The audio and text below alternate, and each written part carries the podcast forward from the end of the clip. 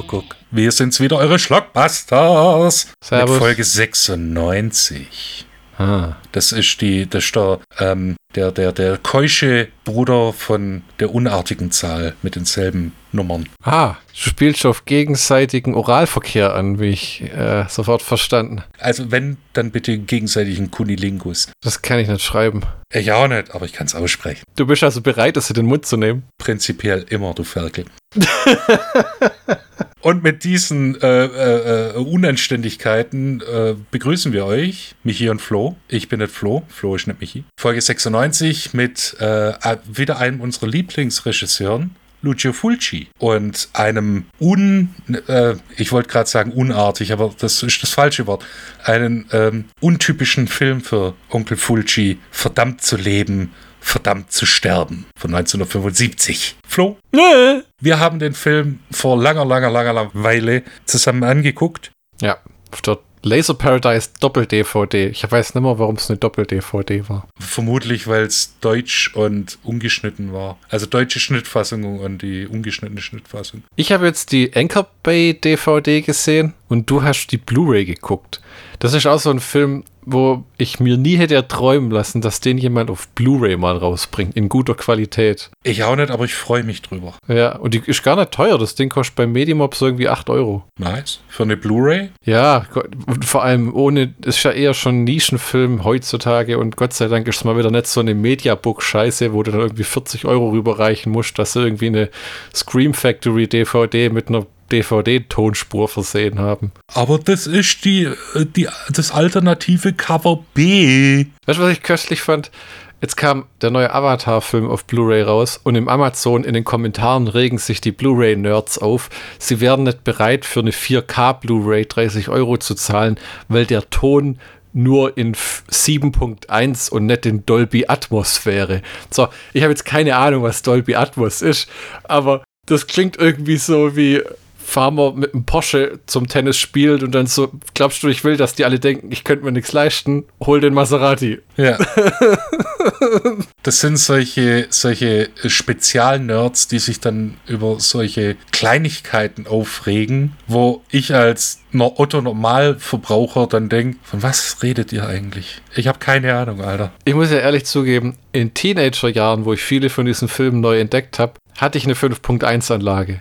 Die ging allen im Haus auf den Sack, weil die gerumst hat wie Sau. War teilweise bei Science Fiction ganz geil, war unterhaltsam bei manchen Laser Paradise DVDs oder Marketing, wo man gedacht hat, ja, bei 5.1 kommt halt alles holt das gleiche aus allen fünf Lautsprechern. Höhö. Und dann hast du gefühlt, du kriegst die volle Dröhnung. Aber inzwischen muss ich ehrlich zugeben, hin und wieder gucke ich Filme über, Lautspre äh, über Kopfhörer, aber meistens ist es inzwischen einfach der Fernsehlautsprecher, weil der irgendwie gut genug ist bei den modernen Fernsehern. Und ja, das hat sich ja auch mittlerweile, also wenn ich mir überlege, mein Alter, erinnerst du dich noch den kleinen Fernseher, den ich als erstes hatte, im Vergleich zu meinem jetzigen Flatscreen. Äh, Entschuldigung. Ja, das war früher war es halt alles bei den Fernsehern, bei den Röhren war es halt ein kleppriges Mono, wo du, wenn du zu laut gemacht hast, echt das Plastik gewackelt hat. Ja. Heute, wir haben auch so eine LG größere Glotze und die hat halt auch ein bisschen Bass und Stereo und alles und tut's völlig. Ja. Also äh, ich habe auch schon überlegt, ich habe auch schon mal eine Soundbar gekauft und wieder zurückgeschickt, weil oh, da musst du das extra einschalten und dann ab und zu, wenn du halt auch, ich hatte das ging mir auch so früher, wenn du müde bist, hast du einfach keinen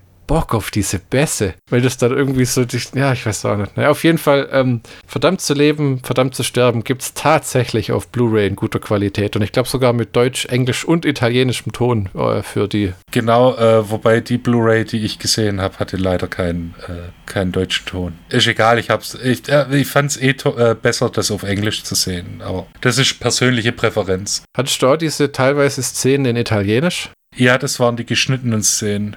Ja, ja, ja. Das heißt, der Film muss eigentlich international zensiert gewesen sein, ne? Wenn das nie. Äh, um, schau, so ein Film, der, der halt Lucio Fulci typisch für einen Western stellenweise von 75 absurd brutal war.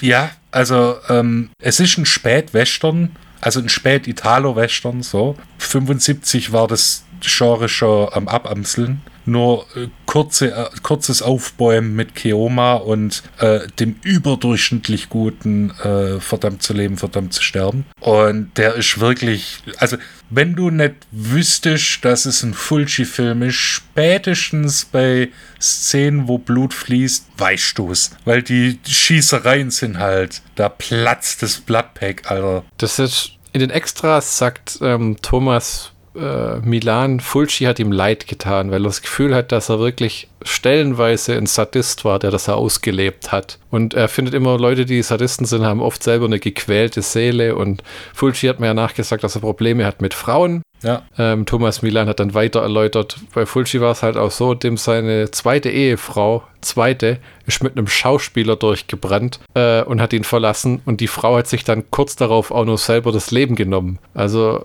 ähm, so viele Positivbeispiele hatte Fulci wohl nicht im Leben, was Frauen angeht. Und Ne, seine erste Frau ist ja gestorben. weißt du, ja, weißt du das? Das habe ich mich gar nicht erkundigt. Äh, ich meine, ich mein, seine erste Frau ist gestorben und seine, äh, eine seiner Töchter ist äh, auch beim Motorradunfall gestorben. Ja, und äh, es ist ja, ähm, ja, oh Gott, oh Gott, ja. Das haben wir mal angerissen in unserer äh, ersten Fulci-Folge äh, Syndikat des Grauens. Dann verweisen wir dann mal an die Kontraband-Syndikat des Grauens Folge, auch mit Fabio Testi. Genau. Äh, auch so ein, ähm, der gehörte zum Fulci-Ensemble. Ich glaube aber nur bei, bei zwei Filmen. Der war halt einer der Topstars vom italienischen Kino in den 70ern und frühen 80ern und äh, den 60ern. Ne? Der hat ja, ähm, ich habe sogar gesehen, der hat mit einer von den Schauspielerinnen aus dem Film, zu der ich nachher auch nur einiges zu erzählen habe, hat er einen anderen Film gedreht, der hieß Die Rotröcke. Das war diese, ähm, Äh, britische, br britischer Bürgerkrieg. äh, ja, und die Frau, Lynn Frederick.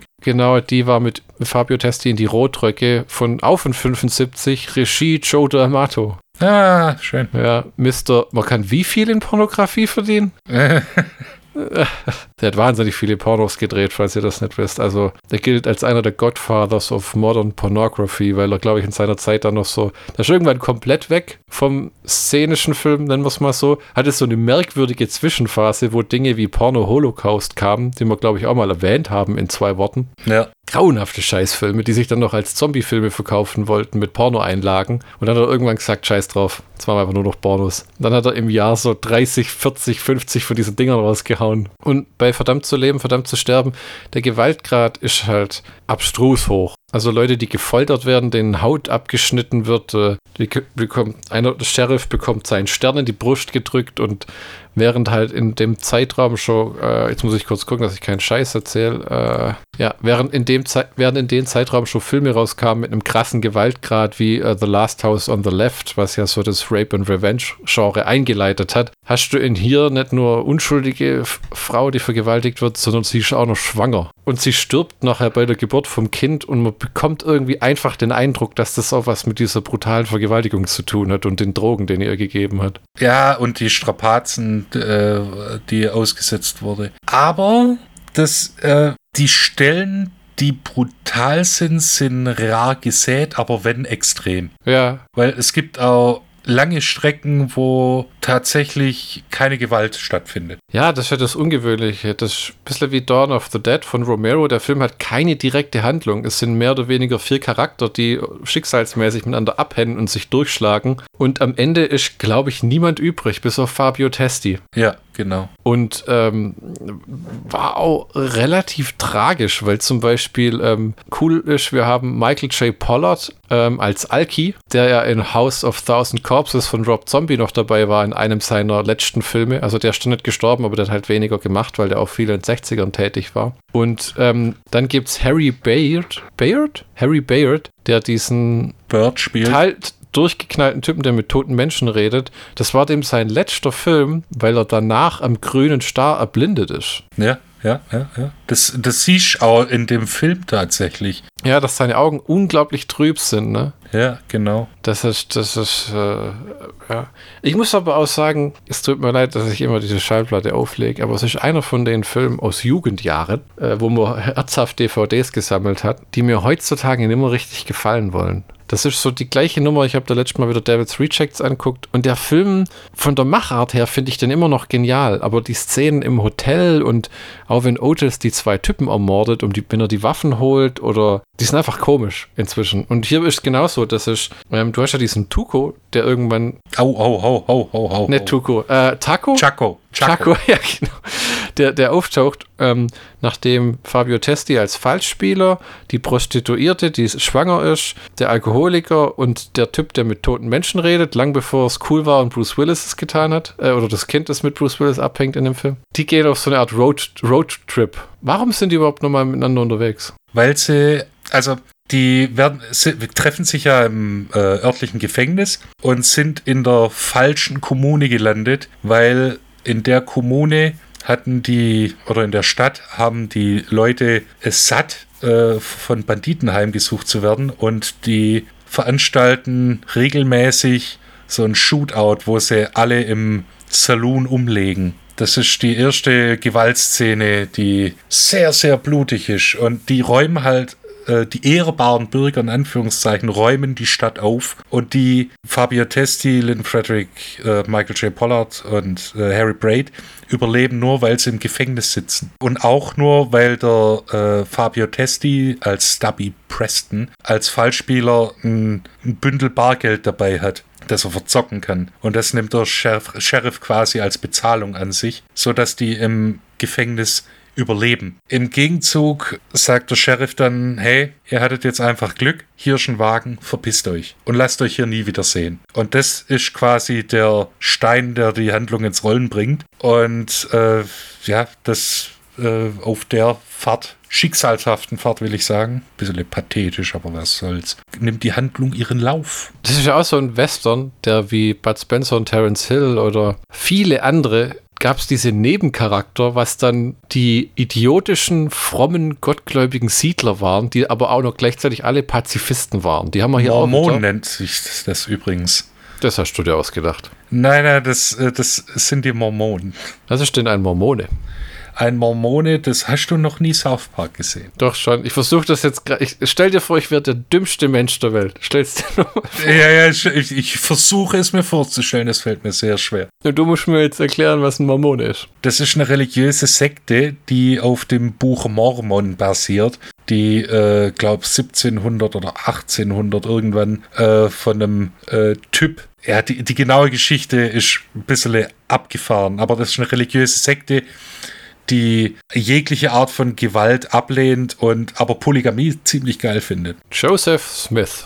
Ja, der hat dem erschien ein Engel eines Nachts und der Engel hat ihm gesagt, yo, ich habe hier, ich habe das Buch Mormon versteckt, das kannst du aber nur übersetzen mit dem äh, mit einem Stein. Und äh, das, der hat es dann anscheinend gefunden und hat es dann übersetzt und hat dann gesagt, yo, Buch Mormon, neue Religion, voll geil, hat dann Anhänger gefunden, aber die der äh, Stein und das Buch, das originale Buch wurden nie gefunden, weil die plötzlich verschwunden sind, genauso wie der Engel. Es ist ein bisschen wild. Also South, die South Park ähm, äh, äh, äh, Macher ähm, wie heißen sie nochmal, Trey Parker und Matt Stone, äh, die haben daraus sogar ein äh, Musical gemacht, dass das so ein bisschen durch den Kakao zieht. Und es gibt eine South Park-Folge, die das Ganze so ein bisschen durch den Kakao zieht. Du sagst also, den Mormonen fehlen im Gegensatz zu allen anderen Religionen so ein bisschen die fundamentalen Tatsachen. Ja, ich meine, äh, hallo, wir haben, also wir Christen haben wenigstens das Grabtuch von Turin, Bitch.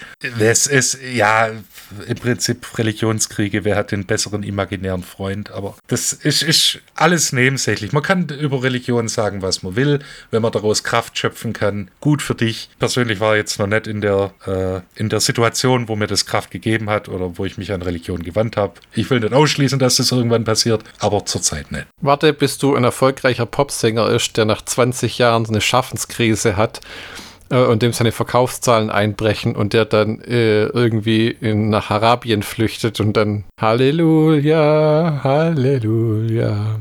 Also erstens, das Lied, das du gerade zitierst, ist von Leonard Cohen und äh, ist in verschiedenen Versionen ein, eine Ode an den Orgasmus. Jeff Buckley, sei, sei da nur gesagt. Wunderschöne Version. Zweitens, ich glaube, du spielst an, äh, kann es sein, Cat Stevenson? Der hat gerade ein neues Album rausgebracht. Richtig. Und mittlerweile weiß er, er hat er auch mitgekriegt, dass er unter Yusuf Islam gerade nicht viel reisen kann. Ja, das letzten drei Alben waren wieder Cat Stevens. Das Witzige war ja, der hat immer Cat Stevens Musik gemacht, hat sich aber nur mal umbenannt. Ja, als Yusuf Islam, weil er halt nach einem Nahtoderfahrung dem Islam zugewandt hat. Und hat sich benommen wie ein Arschloch. Äh, Ja, gut, aber das ist nicht religiös. Das, es gibt halt Arschlöcher auf der Welt. Ja, irgendwie scheint Geld da oft eine große Rolle zu spielen. Ja, darüber können wir. Das, da kann ich mitreden. Also, das kann ich unterschreiben. Da bin ich dabei. Geld macht nicht glücklich und macht dich manchmal auch zum Arschloch. Wer, wer, wer hat das gesagt? Das war irgendein Filmcharakter. Ich liebe Geld. Es erlaubt den Menschen, das wahre Arschloch zu sein, das eigentlich in ihnen steckt. Das habe ich der letzte schon mal wieder anguckt. Weiß nicht mehr, was es war. Ja, das, äh, wobei das ja nicht so ganz von der Hand zu weisen ist, ne? Sag mal, Fabio Frizzi ist in der Musik beteiligt, laut den Credits. Ja, ist richtig. Hä? Warum? Ja. Was, was, was, was ist deine Frage? Warum hat, warum, warum hat er da Musik gemacht? Weil Fabio Frizzi der Haus- und Hofkomponist von äh, Herrn Fulci war. Oh, peinlich. Weißt du was? Ich habe jetzt den gerade mit Fabio Testi verwechselt. Ja, ein bisschen, ne? Ah. Aber, wo wir gerade dabei sind, äh, Fabio Frizzi hat ja nicht allein die Musik gemacht, sondern hat mit Franco Bixio und Vincenzo Tempera und einem äh, niederländischen Sänger, der sich Peter Cook nennt, aus Den Haag, äh, unter dem Namen Cook and the Benjamin Franklin Group, den wunderbaren Soundtrack gemacht, der im Film zu sehen ist oder zu hören ist vielmehr. Und wenn du ganz genau drauf auf, äh, auf die Lied, also es wird auf Englisch gesungen, und wenn man ganz genau aufpasst, die meisten Lieder beschreiben, was im Film passiert. Oh, okay. Stumbling through the desert uh, with no hope und solche Scherze. Siehst halt, wie sie gerade durch die Wüste marschieren. Ist sehr Beatlesk. Also wenn man es nicht genau wüsste, äh, könnte man das auf eine Beatles-Platte packen. Und sehr, sehr äh, laid-back Pop. Also mit Country-Einflüssen, aber das ist bei dem Thema ja. Also es ist ein Western, also muss ein bisschen Country dabei sein. Äh, jetzt haben wir so ein bisschen durcheinander geredet. Äh, soll ich mal die Handlung vorlesen? Ja, machen wir. Wo- Woher liest du denn? Ich, ich, ich zitiere aus dem Buch OFDB Oh, war ja. und Mir wird jetzt schon anders. Sag mir mal den Autoren. wir alle kennen ihn, wir alle lieben Matt ihn. Nightshade. Nein, besser, der Mann mit dem Plan. Echt? Ja. Okay. Geschrieben oder verfasst, komponiert am 29.07.2003, also fast 20 Jahre her. Okay, er wurde, es wurde bis jetzt nur 2935 Mal gelesen. Weißt du, was geil ist? Ich habe da letzt mal die Handlung nachgucken wollen. Jetzt wird es dir gleich vergehen. Ja. Vom fünften Transformers-Film von Michael Big Bay. Und das steht im IMDb bis heute unbekannt. Irgendein Spaßvogel. Ja, warum nicht? Ich meine, äh, so ganz Unrecht hat er ja nicht. Oh ja. Ohne den Film jemals gesehen zu haben. Äh, ja, ja. Die Handlung. Die Handlung von Der Mann mit dem Plan. Die vier apokalyptischen Reiter sind der Falschspieler Stubby Preston, die schwangere Prostituierte Bunny O'Neill, der Trinker Clem und der psychisch verrückte Bud. Alle vier konnten aus dem Gefängnis einer Stadt voller Selbstjustizler fliehen und sind in der Prärie Utahs auf der Suche nach Nahrung und Wasser. Eine Weile werden sie begleitet von dem Outlaw Chaco, der sie jedoch letzten Endes unter Drogen setzt, sie foltert, die Prostituierte vergewaltigt und sie hilflos in der Wüste zurücklässt. Stubby schwört blutige Rache und gemeinsam setzen sie ihre nun erschwerte Reise fort, auf der Suche nach der rettenden Zivilisation und dem sadistischen Peiniger. Die sehen zu, also am Anfang denkt man ja, das wird denn ihr Beschützer. Jetzt haben diese recht wehrlosen Leute jetzt einen Beschützer. Dann aber tut er von den Leuten, die er niederschießt, die sie angreifen und die die Siedler getötet haben, einen an den. Nein, nein, nein, nein, nein, nein. Sind das nein. nicht die gleichen? Nein, nein, die Siedler werden von Chaco getötet. Oh, okay, habe ich verwechselt. Aber der tut einen von den Leuten, den er anschießt, an einen Baum binden, schneidet dem die Haut ab und sticht dem seinen Sheriffsstern durch die Brust und alle sind ziemlich angeekelt und entsetzt von dem, was er da tut. Woraufhin die Reaktion ist, in der nächsten Szene will der ihnen dann Drogen geben und die denken sich alle, okay. Ja, Peyote. Und fressen die Drogen, wo man denkt, Moment mal, ich lass mir doch jetzt von dem Typ, der die Leute foltert, nicht irgendwelche Drogen einflößen. Also da hält sich mein Mitleid dann schon massiv in Grenzen. Der Fabio Testi traut dem Frieden auch nicht und spuckt das Ganze ja immer aus. Ja. Und äh, wird dann eben doch von Chaco überwältigt. Ja, und das Schöne ist ja, um mal das Ende zu spoilern, der Böse bekommt tatsächlich sein verdientes Ende. Der wird in einer fünf Minuten langen Szene gequält und dann erschossen. Ja, wo er halt wirklich, ich meine, es ist auch, das Schöne ist, es ist ein Film mit intelligenten Charakteren. Der Testi weiß, er ist, er ist kein Revolverheld, also dieser Stubby. Und deswegen überwacht er, überrascht er dem seine Bande im Schlaf, erschießt seine Kollegen und schießt ihn an, damit er wehrlos ist. Ähm, und rasiert sich cool noch und reißt ihm auch mit der Rasierklinge übers Gesicht. Typisch Fulci, sofort jede Menge Blut. Ähm, und dann schießt er ihn noch über den Haufen und dann schön klassisch Schritt in den Sonnenuntergang. Ja, aber das, die Figur des Stubby hat ja einen, eine Entwicklung hinter sich, die, die selten in solchen, also die Charakterentwicklung in dem Film ist ungleich jeglichen anderen Italo-Westerns. Ja, also es gibt nicht das klassische Schießereien, Kopfgeld, Banditen, Saloon. Das spielt hier das kommt zwar irgendwie alles vor, aber nicht in der Form, wie man das kennt. Genau, also es gibt keine, keine große Schießerei, wo alle umgelegt werden. Es gibt ganz genau drei Schießereien. Das ist einmal am Anfang äh, in der Stadt, dann in der Mitte, wo äh, äh, Chaco die mit, seinem, mit seiner Winchester umlegt, weil Stubby und die anderen haben keine Waffen. Und dann nochmal am Ende, wenn äh, Stubby mit dem Revolver aus der Stadt oder aus dem Dorf äh, Chaco umlegt. Sonst gibt es keine großen Schießereien. Und das ist halt für einen Western, es,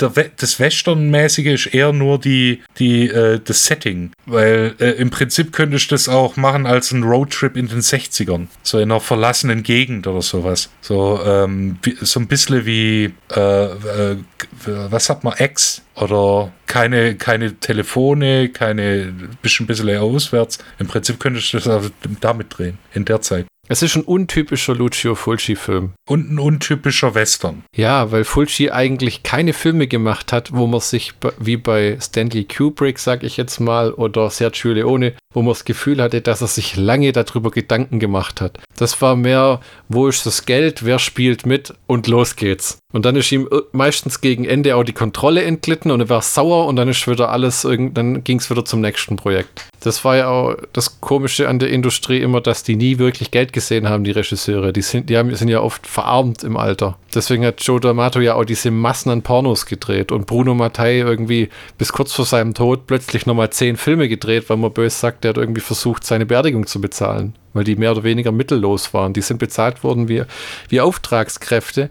Das ist nicht wie, äh, ja, wie Uwe Boll, der im Podcast letzt gesagt hat, er sieht von seinen Filmen immer noch ähm, recht gute und ordentliche ähm, Tantiemensummen, von denen er auch leben kann, weil er halt in seinen Jahren über 25 Filme gedreht hat. Ja, ja und, äh, und die äh, Kontrolle über seine Filme hat. Ja, genau. Das ist halt auch was, was Wichtiges. Ne? Das war halt, du unterschreibst für, den, äh, für die Regie. Es ist ein wirklich untypischer Film. Ja? Man könnte fast sagen, es ist eine gute Geschichte, wenn es ja nicht so unglaublich brutal wäre. Da ist der Abschreckungsfaktor, finde ich, inzwischen äh, äh, recht groß. Ja gut, äh, brutal, das im, im Sinne von brutal, wir reden ja über den Sadismus und über die sexuelle Gewalt. Weil mit, den, mit der Schießerei haben wir, ja kein Problem. Im Gegenteil. Ja, aber auch so Zeug wie wo Fulci, äh, wo Fulci, äh, wo Chuko oder wie heißt du nochmal? Chaco. Chaco, oh Gott.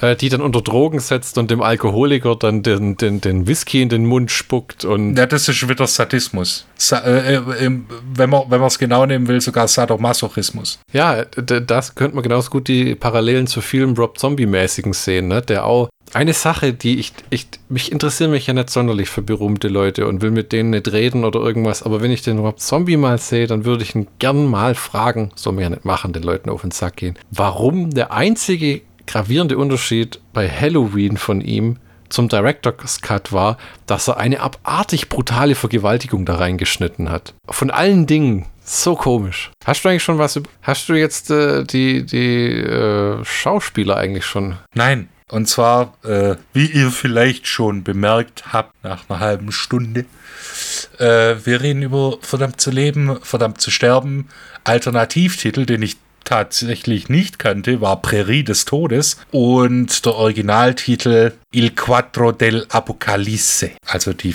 äh, vierte Apokalypse. Produktionsland Italien, Originalsprache Italienisch, wobei, das ist immer so eine Sache bei italienischen Filmen, die wurden halt in der jeweiligen Sprache der Schauspieler gedreht und danach synchronisiert. Oder es wurde komplett auf Englisch gedreht und danach synchronisiert. Also das ist immer so eine Sache. Erscheinungsjahr 1975 in deutsche Kinos oder in deutschsprachigen Raum kam er im April 77, zwei Jahre später. Die Länge ist äh, knackige 104 Minuten, ungeschnitten. Die deutsche Version geht nur 87 Minuten. Die FSK hat nach einer Neuprüfung gesagt, die geschnittene deutsche Version darf ab 16 freigegeben werden. Davor war es FSK 18. Regie Lucio Fulci, Drehbuch Ennio De Conici, wobei es heißt, äh, Lucio Fulci und Ennio De Conici haben sich so zerfetzt, dass Lucio Fulci das Drehbuch nochmal komplett überarbeitet hat. Was genau er überarbeitet hat, ist nicht überliefert. Produktion Piero Donati, Musik wie bereits erwähnt, Fabio Frizzi, Franco Bixio, Vincenzo Tempera und äh, der Sänger Peter Cook, nicht zu verwechseln mit dem Schlagzeuger von äh, Sex Pistols. Wir reden von Peter Koch aus Den Haag, geboren 1949, der äh, in Holland äh, ein Rock'n'Roll-Sänger war. Es ist ja leider furchtbar schwer, über so alte Filme detailliert was rauszufinden, finde ich. Mir ist zwar klar, wie man sich anstellen könnte. Du könntest jetzt noch Biografien von Fabio Testi suchen und Thomas Milan und ich habe mal nach Interviews geguckt zu dem Film, aber nichts gefunden, bis auf das, was eh auf der DVD war. Weißt du, so, so die richtigen Stories. Ich meine, ich habe auch gefunden, dass der finanzieller Flop gewesen sein soll. Ja, blieb weit hinter den Erwartungen zurück. Aber jetzt find mal raus, was das Budget von dem Ding war. Ja, das, ja gut, das, äh, bei uns ist das ja so, wir gucken, wir recherchieren ja schon, aber äh, die Rahmendaten, die ziehen wir uns halt aus dem Wikipedia oder IMDB oder OFDB. Und wir sind auch alle berufstätig, machen das eigentlich nur Spaß an der Freude und mehrere Tage da investieren können wir halt auch nicht. Ja, also vor allem, äh, ich bewundere das Leute, die das machen, aber jetzt ganze Bücher lesen. Ne? Weil es gibt bestimmt von ein, zwei, es gibt ja von Fulci eine Biografie, ne? aber irgendwie. Das, die, die, Zeit zu investieren und vor allem die Kohle, weil solche Bücher sind immer teuer. Muss aus dem Ausland bestellen in der Regel. Ne? Genau, also wir versuchen unser Möglichstes, dass wir keine Scheiße erzählen. Also nicht zu so viel. Äh, äh, äh, äh, wo war ich denn? Ah ja, genau. Äh, übrigens, ähm, der Film basiert auf mehreren Kurzgeschichten des äh, Autors Brad Hart. Der äh, war ein Autor des klassischen Westerns und ist äh, 1902 gestorben. Also das sind äh, tatsächlich historische Kurzgeschichten, Junge. Ähm, zu den Schauspielern haben wir ja schon viel gesagt. Also Fabio Testi als Stubby Preston, Lynn Frederick als Bunny O'Neill, Michael J. Pollard als Clem, der Alkoholiker, Harry Baird als Bird, der mit den Toten spricht, Adolfo Lastretti als Pater Sullivan, Bruno Corazzari als Lemmy, nicht Lemmy Kilmister, sondern eine Figur, die Lemmy heißt, Giorgio Trentini als Doktor, äh, Doktor, Donald O'Brien als Sheriff von Salt Flat, das ist die äh, Stadt am Anfang, die Selbstjustiz übt, Thomas Milan als Chaco, Salvatore Puntillo als der Verletzte. Darfst jetzt raussuchen, welcher Verletzte es ist. Der Typ am Baum. Denke ich auch. Äh, Lorenzo Robledo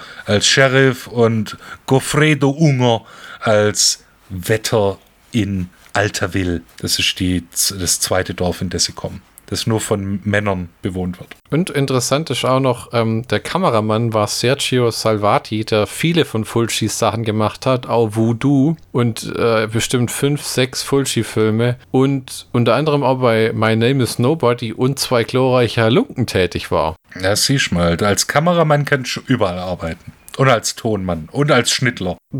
Ich finde eher, das spricht für den, weil Sergio Leone hat auch nicht jeden machen lassen. Nee, aber Alter, das, also wenn er unter Leone gearbeitet hat, kann er unter jedem arbeiten. Und ähm, der gute Mann, Sergio Salvati, war auch Kameramann bei Wax Mask von 1997, was eigentlich Lucio Fulcis Comeback-Film sein sollte, der aber 1996 da ja an seinen diabetesbedingten äh, Krankheitserscheinungen verstorben ist. Man sagt, im, im, Internet steht irgendwo, er hätte einfach vergessen, das Diabetes zu ne nehmen und wäre dann gestorben, aber ich glaube, der Mann war wirklich krank. Wenn du als Diabetiker dein Insulin vergisch, das merkst du relativ schnell und das ist nicht schön. Es gibt nämlich auch, ähm, Fulci ist in den 90ern mit der VHS und mit dem Aufkommen von der DVD in den USA, also ich glaube wirklich, Aufkommen konnte man von der DVD aus 98 sprechen, aber die gab es natürlich auch schon früher. Aber 90er Jahre waren die VHS dann halt auch wirklich billig, weil ein neues Format ins Haus stand und das, weil es es schon länger gab, ist er in den USA recht berühmt geworden mit seinen Filmen und auch Europa. Und dann ist er gereist und es gibt äh, so einen Auftritt von ihm bei einer Comic Convention in den USA ähm, wo er auf der Bühne steht und Fragen beantwortet und wo er schon sehr alt und gebrechlich ist. Also das ist schon, man sieht, dass es ihm nicht gut geht. Der hat einen riesen Pulli an und seine Mütze, die man aus äh, Cat in the Brain kennt.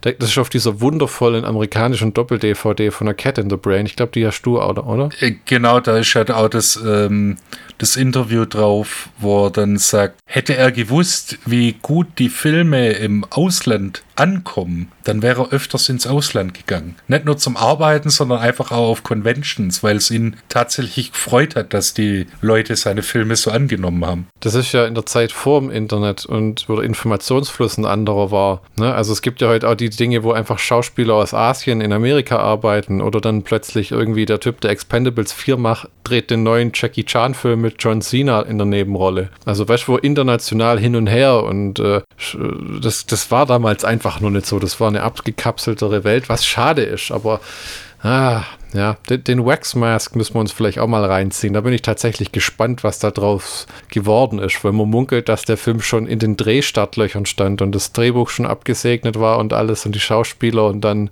ja, ist halt Fulci weggebrochen und dann war es das irgendwie erstmal. Gefällt dir der Film immer noch, Michi? Tatsächlich ja, auch wenn mir der Sadismus und die sexuelle Gewalt natürlich so ein bisschen gegen den Strich gehen, weil ich das einfach nicht leiden kann. Ge geht, geht dir das inzwischen echt auch so? Also, dass das wie bei mir ist, wo. Nicht so extrem. Nicht so extrem. Ich mag den Film immer noch und kann mir auch noch gut angucken. Die Szenen, die so äh, die sexuelle Gewalt darstellen, das äh, ist, das sehe ich als, als notwendiges Übel, weil ohne gibt es den Film halt nicht. Und ohne ist auch der Film weniger tragisch. Aber der Film an sich ist immer noch einer meiner lieb absoluten Lieblings-Fulci-Filme. Ja, das ist wahr. Und er hat wirklich auch Filme gemacht, die für mich schlecht, noch schlechter gealtert sind. Also kennst du noch Haus an der Friedhofsmauer? Ja, den habe ich auch auf DVD. Den habe ich vor sechs Monaten oder so mal wieder anguckt und der Film fühlt sich einfach an wie kompletter Nonsens. Das ich, ich meine, damals war das, war man halt auch ein bisschen arge Fulci-Fanboys und uns hat auch weniger die Story interessiert wie die Effekte, wenn man ganz ehrlich ist. Ja, das wirklich war. Und das war halt auch, das klingt jetzt vielleicht blöd. Es war jetzt nicht, als wenn wir da irgendwie durchs Land auf irgendwelche VHS-Börsen reisen mussten. Es war trotzdem nicht ganz so einfach, die Dinger zu kriegen, weil die Fulci-Filme unge ungeschnitten, das hat sich jetzt auch äh, geändert, aber die konntest du einfach nicht im Laden kaufen. Das heißt, du warst immer aufs Internet angewiesen oder auf äh, holländische, äh, auf, das, auf das holländische System. Ja, ja, die, die holländischen DVDs, wenn wir da mal im Urlaub waren oder so, da habe ich den New York Ripper gekauft. Da wünsche ich mir immer noch, ich hätte die DVD behalten, weil die ist inzwischen nicht unbezahlbar, aber die kriegst du nirgends her. Ich frage mich immer, was mit diesen ganzen niederländischen DVDs passiert ist. Haben die die verschrotten lassen oder so? Äh, die hätten sie wahrscheinlich als Viehfutter irgendwie. Ja, weil die Niederländer haben keinen richtigen DVD-Gebrauchtmarkt. Wenn du jetzt auf Ebay NL gehst oder so und du gibst da Hellraiser ein oder so, was eine der meist verbreitesten DVDs war damals, glaubst du vielleicht, dass du das findest? Kannst du vergessen. Da gibt es nicht eine scheiß Hellraiser-DVD. Das ist mir einfach ein Rätsel. Tja, die Holländer. Was kann man denn zu dem Filmchen noch erzählen? Hast du dir noch Notizen gemacht? Ich, äh, nee, aber was ich, was ich unbedingt loswerden will, der, das, also ich, wir sagen ja, oder ich vor allem sage immer, das ist ein untypischer Italo-Western. Erstens, weil er so spät kam, zweitens, weil er nicht unbedingt so wie ein Italo-Western aufgebaut ist. In, äh, normalerweise Django oder irgendein Typ Satana oder äh, Gringo oder Zwiebeljack oder weiß der Kuckuck wer kommt in eine Stadt, ballert alle über den Haufen und äh, ist dann der Anti-Held, weil er dann doch nur aufs Geld aus ist, dann doch eine Frau kennenlernt, die er irgendwie beschützen will, bla bla bla bla bla. Hier ist die ganze Prämisse anders. Du hast keinen Revolverhelden, du hast keinen, der gut mit dem Colt umgeht oder so, äh, so übermäßig gut mit dem Colt umgeht. Du, du hast vier Personen, die unterschiedlicher nicht sein können, vom Schicksal, wie es immer so ist bei solchen Filmen, zusammengewürfelt werden, unterschiedlicher nicht sein können. Und jeder für sich ist vielleicht ein Arschloch oder unsympathisch oder verrückt. Aber hier ist es tatsächlich so, dieser Stubby Preston zum Beispiel, der hat eine Charakterentwicklung vom eitlen Falschspieler, der sich immer mehr mit, den, mit seinen Kumpanen einlässt, sich mit denen anfreundet und dann geht alles haywire, wenn er den Chaco trifft und sieht dann zu, wie sie angeschossen werden, sterben müssen, äh, komplett den Bezug zur Realität verlieren, wie der Bird der einfach in der Geisterstadt bleibt, weil er so gern mit den Toten spricht, wo dann auch gesagt wird, vielleicht ist er hier glücklich, weil er äh, als Schwarzer in der Stadt ist er immer der ewige Sklave, der ewige Schwarze, der äh, unterdrückt wird, weißt du, guck, vielleicht ist er hier wirklich glücklicher, wenn er mit seinen Toten spricht.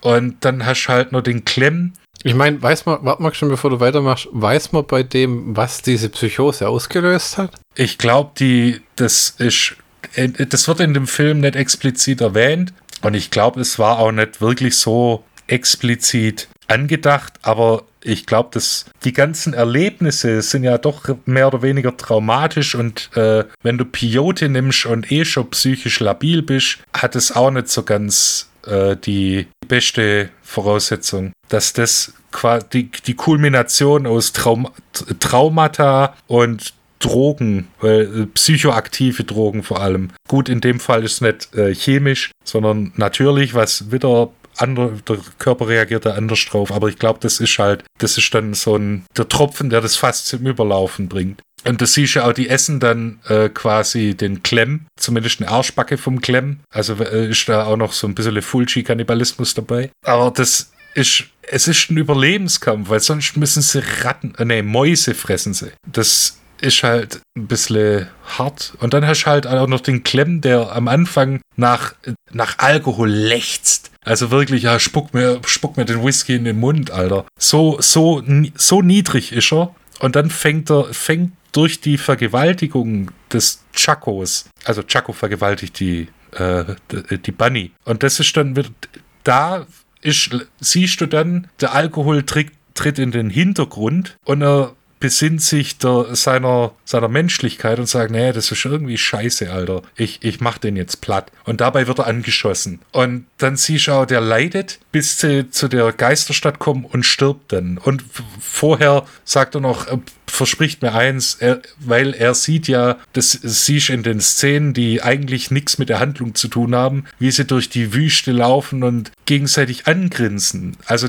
die, sie sind befreundet und tatsächlich besteht oder entsteht dann eine, eine, sogar eine Liebesbeziehung zwischen Bunny und Stubby, die zuerst als Vorwand gilt und sich dann aber immer mehr äh, verfestigt. Also die Saat ist da, weil sie es spielen müssen mit den Mormonen, aber es entwickelt sich tatsächlich zu einer Liebe und dann sagt er, tut mir eingefallen, heiratet, Alter, ihr seid füreinander bestimmt, bla bla bla, und dann stirbt er. So, dann hat man von den vier Reitern der Apokalypse, oder äh, vier der Apokalypse sind dann nur noch zwei übrig, weil der eine ist tot, der andere ist in seiner eigenen Welt, ist glücklich dort. Ist ja, das ist ja schön, ist ja quasi ein Happy End für ihn. Und dann hast du nur noch Stubby und Bunny. Bunny, die eine Prostituierte ist, die den Kardinalsfehler begangen hat, schwanger zu werden.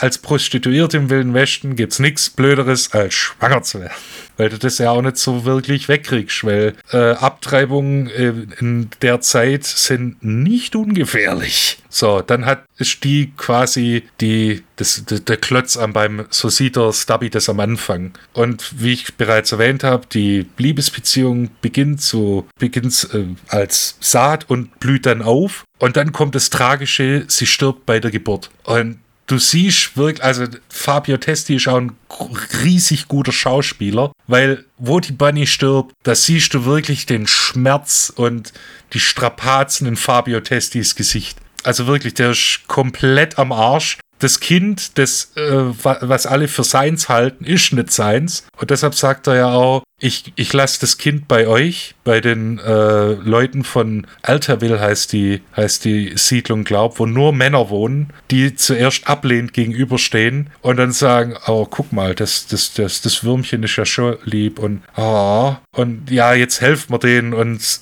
auch wieder untypisch. Du hast eine Siedlung, die nur von, von Männern und äh, Frauen, äh, wir mögen Frauen nicht, Frauen machen uns Angst. Und dann ist die schwanger. Und dann, ja, nee, die helfen wir nicht, das ist euer Problem. Und dann heißt, ja, komm, du hattest drei Ehefrauen, du weißt doch, wie es ist. Ja, hm, ja, widerwillig. Ich helfe denen. Und äh, jeder ist widerwillig, bis dann zu dem Punkt kommen, wie, ja, aber jetzt wollen wir dann schon, also ich hoffe, das Kind kommt durch, auch guck dir das kleine Würmchen an. Dann stirbt Bunny. Alle Männer in dem Ort zollen ihren Respekt, indem sie an Bunny vorbeigehen, sich bekreuzigen und dann das kleine Würmchen, das Baby, Duzi Duzi, kitzeln oder begrüßen auf der Welt. Und deshalb sagt er, der Stubby dann, ich lasse das Kind bei euch, ihr habt es geholfen auf die Welt zu bringen, ihr habt äh, mitgefiebert bei der Geburt, ich lasse es bei euch. Ich nehme die Erinnerungen an Bunny mit, weil das ist das Einzige, was wirklich mir gehört. Weil das Kind ist nicht seins. Ist das nicht ein Mädchen eigentlich, das Kind? Ein äh, Junge. Ah, schade, weil ich hätte jetzt die Story geil gefunden. Zweiter Teil, verdammt zu leben, verdammt zu sterben, zwei, das Mädchen in der Siedlung von den Männern, wie das da aufwächst. Ja, ja, und weißt du, ist da noch so ein Teenager und die fängt, wird dann Kopfgeldjägerin und bringt so Typen um und dann so, was weiß, äh, und Jagd macht zu Jagd auf Typen und sagen wir so, nach der Hälfte gerät sie in Gefangenschaft und dann kommen die alle und schlagen sie raus, alles so knallharte Minenarbeiter. Ja, so, so wie äh, in, in Syndikat des Grauens am Ende, wo die alten Mafiosi ihre Doppel ja, ja. rausholen. Nur, nur, zwischendrin und wo die dann irgendwie äh, äh, dann aber nur andere kennenlernt und die ihre Väter, ihre irgendwie die 30 Väter hat sie immer in der Hinterhand und das Coole ist, sie retten sie aus Gefangenschaft, erschießen aber keins, sondern prügeln alle zu Tode. Mit so die Fäuste, die so das Gestein aus, dem, aus der Wand schlagen, einfach nur oder wenn du sagst, okay, wir gehen eine ganz andere Richtung. Ne, äh, das Mädchen, das in der äh, Männersiedlung groß wird und quasi als Junge erzogen wird, weil sie nichts anderes kennen. Und äh, dann, was weiß ich, kommt die Eisenbahn, macht das äh, Dorf platt und sie muss dann in äh, die große Stadt und muss sich dann zu lernen verhalten wie eine Lady. Im Prinzip so wie verflucht, verdammt und ein Halleluja mit äh, Terence Hill, wo er als Schnösel kommt und dann äh, ihm gezeigt wird, wie man sich im Westen verhält, im wilden Westen. Ja, aber das ist genau deshalb liebe ich den Film, weil diese Charaktere, diese vier, die sind so gut ausgearbeitet. Ob es so geplant war, weiß ich nicht. Und sind haben so eine interessante Entwicklung. Und das Ende ist halt einfach nur äh, ein, ein, ein, Schlag in die Magengrube, weil das Einzige, was Fabio Testi dann noch hat nach dem Tod von Bunny, ist die Rache an Chaco. Und was hat er dann? Danach hat er nichts mehr. Er ist geläutert. Er hat angefangen als eitler Schnösel, der nur an sich denkt und hat dann, äh, denkt jetzt wahrscheinlich nur noch an Bunny, an äh, Chaco, den er ermordet hat, aus Rache und an seine zwei Kumpels. Clem, der äh, tot ist, und äh, Bird, der äh, in seiner eigenen Welt lebt. Und sonst hat er nichts. Gar nichts. Das ist, ja, äh, deshalb ist das auch, finde ich den Film auch so gut es gibt kein Happy End, aber es gibt ein befriedigend, mehr oder weniger befriedigendes Ende mit dem Tod von Chaco. Hm. Ja, das wäre bitter gewesen, wenn der davon gekommen wäre. Ja, äh, dann, dann würde ich den Film auch nicht mögen, ganz ehrlich.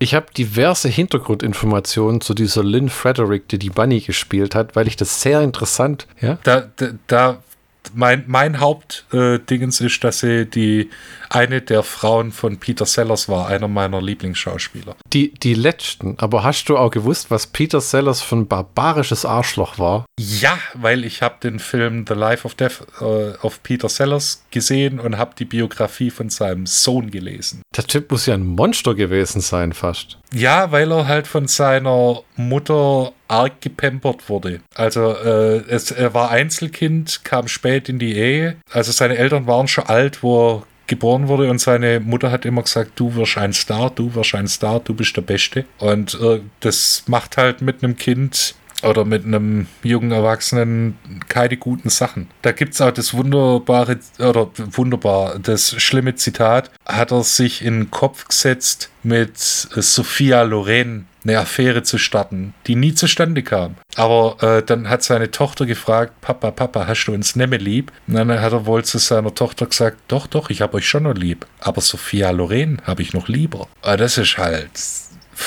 Puh, Alter. Schlimm. Oder so Sachen, sein Sohn hat meint, er macht seinem Vater eine Freude und hat sein, was war es, ein Jaguar hat er, glaubt, Cat, äh, angemalt. Wie so ein äh, Kind, das äh, mit, mit dem Schraubenzieher I love you auf die Autotüre kratzt. Hat es halt mit Farben bemalt, weil er dachte, das gefällt seinem Vater und äh, hat dann seine, der, äh, Peter Sellers hat dann die Spielsachen seines Sohnes zerstört vor seinen Augen. Als Anführungszeichen Rache. Der Typ hat einfach einen scheiß Macken und wir werden jetzt noch mehr darüber erfahren. In Bezug auf die Lynn Frederick, die die Bonnie Bunny gespielt hat in dem Film. Und zwar der Biograf von Peter Seller, Roger Lewis, behauptete, dass Lynn Frederick von allen Ehefrauen von Sellers am schlechtesten behandelt wurde. Frederick verbrachte viel Zeit als Krankenschwester für Sellers als sich sein Gesundheitszustand in den letzten Jahren seines Lebens verschlechtert hatte. Trotz der Tatsache, dass Sellers immer ungeduldiger und feindseliger wurde, blieb Frederick an seiner Seite. Gerüchten zufolge erlitt Frederick durch Sellers viel körperliche und geistige Misshandlungen. Der Typ war ein Spinner. Also ich habe mich nie mit dem befasst, aber wenn du zum Beispiel guckst, den letzten Film, den der gedreht hat, diesen Fu Manchu, haben ihm buchstäblich die Ärzte gesagt, die Chance, dass er am Set sterben, ist sehr wahrscheinlich, weil ihr Herz so schwach ist. Und dann hat, hat seine Frau ihn da durchziehen müssen und musste dann im Film auch noch mitspielen, um da irgendwie, äh, äh, dass die Sache nicht zusammenbricht. Äh, die scheint ihn aber irgendwie abgöttisch geliebt zu haben. Nach dem Tod ihres ersten Mannes, Peter Sellers, verteidigt verteidigte sie seinen Namen aufs Schärfste. Sie gewann sogar eine Klage in Höhe von 1,5 Millionen US-Dollar gegen die Macher von Der rosarote Panther wird gejagt, der 82, zwei Jahre nach Sellers Tod, rauskam. Die Begründung war, der Film hätte sein Andenken beleidigt. Äh, da hat man einfach Deleted Scenes und Outtakes genommen, um einen weiteren rosaroten Panther-Film zusammenzuschustern, die halt super erfolgreich waren. Und das war noch lange bevor man alle in CGI nachgebaut hat, wo dann irgendwie, äh, ja, mein Lieblingsbeispiel, ähm, Peter Cushing in Rogue One rumläuft oder was jetzt ja die neueste Travestie ist, am Ende vom neuen The Flash-Film gibt es eine Szene mit Christopher Reeves als Superman. Und das hat ja angefangen mit äh, Oliver Reed in Gladiator. D das ist, ja, das ist, das stößt meiner äh, Frau, also der Chrissy und mir auch immer sauer auf, weil das immer so ein Ding ist von, ob die Leute das wirklich gewollt hätten, weil die, wenden sich halt an irgendwelche Nachlassverwalter und Foundations und bieten denen Kohle an und die sagen, ja, mach. Ich meine, wenn du jetzt der Enkel bist von Peter Cushing und du hast das alles geerbt und verwaltest das und Disney bietet dir irgendwie 850.000 Dollar, damit du dem seine Likeness benutzen kannst, sagst du ja nicht, mach. Ja, das, ja, das ist immer. Alles ein bisschen komisch, genau wie mit dem Christopher Reeves als Superman im Flash. Nach der Klage war Frederick bei der Verbreitung seiner Filme sehr vorsichtig und stellte sicher, dass bei jedem einzelnen Film Rücksicht auf ihren verstorbenen Ehemann genommen wurde. Sie stellte außerdem bisher unveröffentlichte Heimvideos und Fotos von Sellers für, eine, für einen Dokumentarfilm zur Verfügung. In den späteren Jahren ihres Lebens bestand sie darauf, als Lynn Sellers bezeichnet zu werden. Jetzt etwas zu ihr noch ein bisschen. Sie war eine der vielversprechendsten, talentiertesten und schönsten aufstrebendsten jungen Schauspielerinnen der 1970er Jahre und äh, man glaubte weithin, dass sie ohne ihre Heir äh, man glaubte, dass sie ohne ihre Heirat mit Peter Sellers viel mehr Erfolg gehabt hätte in, und auch in Hollywood einen Durchbruch gehabt hätte. Äh, viele schreiben die negativen Ereignisse nach ihrer Hochzeit mit Sellers, wie dem Verlust ihrer Schauspielkarriere oder die, äh, die Blacklistung ähm, äh, eben gerade diese Heirat zu. Ne? Man munkelt, das kann keine Sau mehr nachprüfen, dass Peter Sellers mit seinem Tod verfügt hat, dass seine Frau geblacklistet wird. Das klingt für mich aber nach Bullshit, weil ich glaube nicht, dass das so funktioniert. Ist recht Nummer 1980. ähm, die Frau war übrigens davor auch mit David Frost verheiratet. Sir David Frost, wenn ich bitten darf. Und hatte wohl eine Fehlgeburt, weswegen die zwei sich dann getrennt haben. Die genaue Art des Todes von Lynn Frederick war Gegenstand zahlreicher Diskussionen und Kontroversen. Die verbreitete Vorstellung war, dass sie an Alkoholismus gestorben sei. Der Autopsiebericht, der nie vollständig veröffentlicht wurde, konnte keine Todesursache feststellen, schloss jedoch Selbstmord und Fremdverschulden aus. Eine andere Theorie, die kurz nach ihrem Tod in einem Zeitungsartikel veröffentlicht wurde, äh, besagte, dass Lynn eine Woche vor ihrem Tod in ihrem Badezimmer gestürzt sei und sich den Kopf gestoßen habe, was möglicherweise dazu beigetragen hat. Also so, wie sagt man, Hirnblutung, Aneurysma oder sowas. Ja, also An Anfälle hatte sie wohl und hat auch ein bisschen mit Alkoholismus äh, Probleme gehabt, aber nicht so stark. Und man sagt auch, dass sie Depressionen hatte. Das war alles von mir. Einwände, Anmerkungen, Kommentare? Nö, äh, nö. Ich denke, wir können sagen, For of the Ap Apocalypse ist ein guter Film, ein, ein derber Film, äh, äh, wo aber wirklich Schauspiel und Geschichte im Vordergrund stehen und äh, alles andere sich auch ein bisschen unterordnet. Also äh, andere Filme von Fulci wie City of the Living Dead, Dein Zombie hing am Glockenseil oder so Zeugs, ähm, oder auch Voodoo, sind mehr die Effekte, die Stars von dem Film. Ja, definitiv. Wenn man ganz ehrlich ist. Also so The Beyond hat schon so nette Inszenierungsgeschichten, aber oder Haus in der Friedhofsmauer, aber wie gesagt, die Effekte stehen im Hintergrund. Die Musik ist teilweise noch ziemlich cool, wie, wie hier auch. Ähm, aber hier ist wirklich auch ein großes Augenmerk auf der Geschichte. Ja, auf die Geschichte und äh, die Landschaft Almeria ist halt, da kannst du halt nichts machen. Äh, das ist wunderschön dort. Es ist eh schwierig zu sagen, wenn noch, ihr noch keinen Fulci-Film gesehen habt, welchen ihr euch zuerst reinziehen sollt, weil das eine unglaubliche Geschmackssache ist. Ja, und es gibt auch, es variiert halt auch stark in der Qualität. Irre, ja. Also von absolutem Scheißdreck wie Zombie 3. Ja, äh, zu, zu äh, Voodoo, zu Cat in the Brain, zu Syndikat des Grauens, zu. Zu irgendwie möchte gern Kunstfilm A Tortured Duckling. Ja, und äh, dann hast du halt noch verdammt zu leben, verdammt zu sterben, das noch am ehesten das Gleichgewicht so hat. Meinst du, man könnte behaupten, Fulci war so ein bisschen wie so ein italienischer Uwe Boll? So ein breites Spektrum an Zeug und schon irgendwo ein Können, aber dann so viele verschiedene Genres und eine Karriere mit so vielen Auf und Abs und auch nie wirklich den Erfolg, den er verdient hatte. Und ich ich glaube eher, dass die Regisseure, die italienischen Regisseure in der Zeit, die mussten alles können, weil sie halt alles gedreht haben. Der konnte halt mit fast jedem Budget arbeiten. Das war wahrscheinlich sein, sein Fluch und sein Segen, weil dann halt auch nur Angebote von Billo-Produzenten kommen, so hey, ich habe hier einen Zombie-Film, ich habe günstig Philippinen, es darf aber nicht zu teuer werden. Er hat sich ja auch immer gerühmt, dass er mit fast jedem Budget klarkommen ist. Fast. Aber war auch einer, hat auch den Fluch der vielen italienischen Regisseure gehabt, wenn sie dann in den USA gedreht haben, dann oft ohne Genehmigung und in der Regel ist immer die Polizei gekommen. Ja, natürlich. Weil sie halt gedacht haben, mach schnell. Mach schnell und keine Spuren hinterlassen. Ja, genau. Ich meine, es ist halt auch bös gesagt, wenn du mit natürlichem Licht drehst in der Stadt. Also ich kann nicht glauben, dass die bei irgendwelchen Szenen in New York und so jemals was ausgeleuchtet haben. Ich traue denen zu, die haben nicht mal den Ton irgendwie aufgenommen, sondern die haben die Kamera und haben geguckt, dass es schnell von der Bühne geht. Ja, äh, du, du siehst Autos, hängt es, hängt es mal geschwind in Rom aus dem Fenster. Straßenlärm von Rom ist Straßenlärm in den USA. ja, irgendwie sowas, ne? Klar, die werden dann nachsynchronisiert. Das war eh das große Ding von Italienern, wo die dann, was den Film manchmal nicht geholfen hat, wenn die Leute am Set vier verschiedene Sprachen sprechen. Ja, aber dann halt, da, dadurch hast du halt, was weiß ich, Iris Berben, Clint Eastwood, Ellie Wallach und äh, Franco Nero und Klaus Kinski in dem Film, weißt du? Die, die Bandbreite an Talent, an internationalem Talent ist halt, da zieht es dir schlichtweg die Schuhe aus.